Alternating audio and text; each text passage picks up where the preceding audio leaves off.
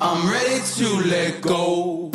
L'équipe de cette radio se réunit autour de la table. C'est comme Arthur et les Chevaliers, mais en mieux. C'est Amplitude sur cette radio. Amplitude mardi 20h49. Si vous venez de nous rejoindre, nous venons de débattre sur le oui ou non faut-il non faut-il dénoncer les harcèlements au travail. La réponse était assez unanime, j'ai envie de dire plus de 90% ont dit oui. Et puis Florian s'en profite dans la chronique qui fait du bien de ce soir pour nous donner quelques conseils à ce sujet.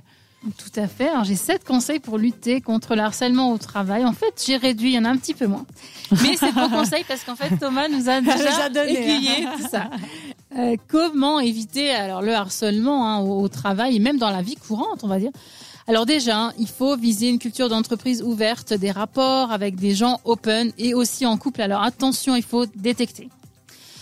Euh, au niveau euh, du couple pour les femmes, alors parfois on est un petit peu euh, hypnotisé par certains hommes qui ont du charisme et ils ont l'air super sympas et on se dit ah, ils ont du caractère, il faut faire bien attention. Est-ce qu'ils sont à l'écoute de votre de vos demandes? Et quand vous avez les premiers rendez-vous, faut essayer un petit peu de détecter ça. Est-ce qu'ils sont jaloux? Est-ce que qu'est-ce que vous sentez bien avec et est-ce que vous sentez euh, rester avec la personne sur le long terme? Ça, c'est super important. Parce que quand on a mis le pied à l'étrier, hein, c'est ce qui est fait est fait. Au niveau du travail aussi, quand vous avez des entretiens, ça peut aussi être pour des stages. Comment vous, vous sentez avec euh, avec les personnes? Elles sont sympas, ouvertes? Est-ce qu'elles mhm. répondent bien à vos questions? Est-ce que vous vous sentez à l'aise avec ces personnes? Ensuite, il faut être attentif aux signaux des donc des types de harcèlement. Au début d'un rapport, que ce soit le travail ou en couple, il faut analyser les comportements comment sont les collègues ou bien le, le ou la partenaire. Est-ce qu'ils sont anxieux? Est-ce qu'ils s'isolent? Est-ce qu'ils ont des réactions émotionnelles très fortes? Ça, en entreprise, on a l'habitude d'être un peu aseptisé, mais parfois ça peut être bien. Euh, parce que quand vous avez des gens qui vous hurlent dessus, comme ça, c'est, ça peut être euh, choquant. Mm. Euh, la diminution aussi de la motivation. Est-ce qu'ils sont impliqués, ces gens? Est-ce qu'ils sont contents? Est-ce que comment vous vous sentez? Est-ce qu'il y a une bonne vibe? Mm. Est-ce qu'ils sont irritables aussi Il faut aussi, troisième cas, bien vous entourer. Ça, on le dit souvent dans cette chronique, à la pause déjeuner au café. Il euh, faut se faire plaisir.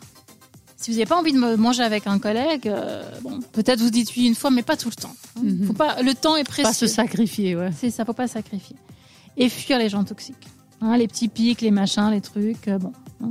Quand en fait, vous devez euh, essayez de tester quand vous terminez par exemple de manger avec quelqu'un, comment vous sentez? L'énergie est haute ou basse? Hmm. vous, avez comme ça ces vampires. plaisir ou pas C'est ça, les vampires ils viennent comme ça puis vous prennent l'énergie. ou est-ce que c'est à l'inverse vous sentez tout bien, qui dirait ah c'est sympa, je me sens frais, je me sens bien, j'ai envie de gravir des montagnes. Ça c'est aussi très très important. Ensuite, il faut pas rechercher d'emblée un coupable parce que souvent quand on se fait harceler, euh, déjà, il faut essayer de détecter est-ce que c'est vraiment du harcèlement, est-ce que ça arrive qu'à moi ou est-ce que c'est juste un comportement? C'est peut-être quelqu'un qui, qui veut bien fait comme ça avec tout le monde. C'est ça. Moi, j'avais vu un article qui m'a fait beaucoup rire parce qu'il disait qu'on peut être soi-même par harceleur, non. Mais par exemple, les gens bruyants, bah, c'est super compliqué de travailler avec. Par exemple, si, tu aimes chantonner, moi je suis une personne, je pense, optimiste, et ça peut aussi déranger les gens. Ils me disent, mais toi, tu as toujours des histoires à raconter euh, euh, de cinéma, etc. Nous, on n'a pas ça week-end pour Raph, ça, ça dérange. Donc on peut aussi déranger les gens sans le vouloir, mais sans, sans pour autant être des, harceleurs ou des harceleuses. euh, donc en fait, la question c'est de se poser un petit peu, d'essayer de réfléchir. Est-ce que la personne qui entre guillemets qui harcèle, est-ce que c'est dû à une culture d'entreprise? Est-ce qu'elle a des objectifs qui sont très forts? Est-ce mhm. qu'elle a l'impression que vous en foutez? Si vous dites oui, oui, je ferai, là, mais cette personne, elle s'en fout parce que vous n'êtes pas, vous n'êtes pas comme la, personne. Mhm. Et vous pouvez aussi déranger parce qu'elle aimerait bien être comme vous. Par exemple, si vous êtes relax, si vous donnez l'image de quelqu'un de euh, qui vit bien, etc., ça peut aussi embêter parce que l'autre, elle aimerait bien être comme vous, mais elle est trop différente. Sans pourtant être jalouse, mais en fait, elle, elle envie ce qu'elle n'arrive pas à avoir. Tout à fait.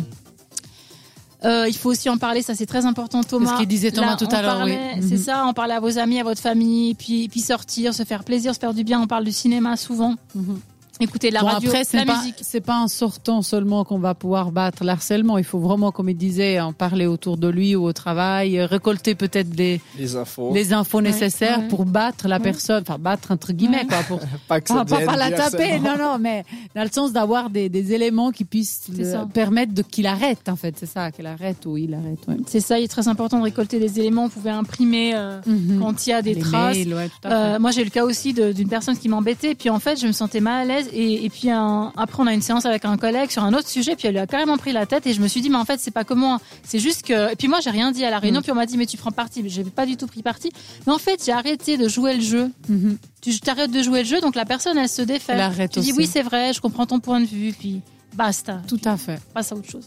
Bon, j'espère que ça vous arrivera pas, en tout cas. J'espère que Vaut ça mieux vous pas avoir ce genre d'expérience, ni au travail, ni ailleurs, ça c'est sûr. C'est ça, et vous avez aussi des organismes qui peuvent vous aider. Si, vous, si ça arrive en couple, c'est important de détecter. Si vraiment ça devient grave, si ça devient violent, vous pouvez même aller trouver euh, des, des, gens qui sont à l'écoute, j'ai envie de dire police, etc. Mais il faut vraiment être sûr que ça soit du vrai harcèlement. N'hésitez pas et surtout allez trouver de l'aide avant que ça soit trop tard, c'est très important. Merci beaucoup. On se retrouve pour la fin de l'émission avec le quiz. Et ça sera tout de suite après euh, Bon Entendeur et Isabelle Pierre avec Le ton est bon sur cette radio. C'était Amplitude. À retrouver en podcast sur cette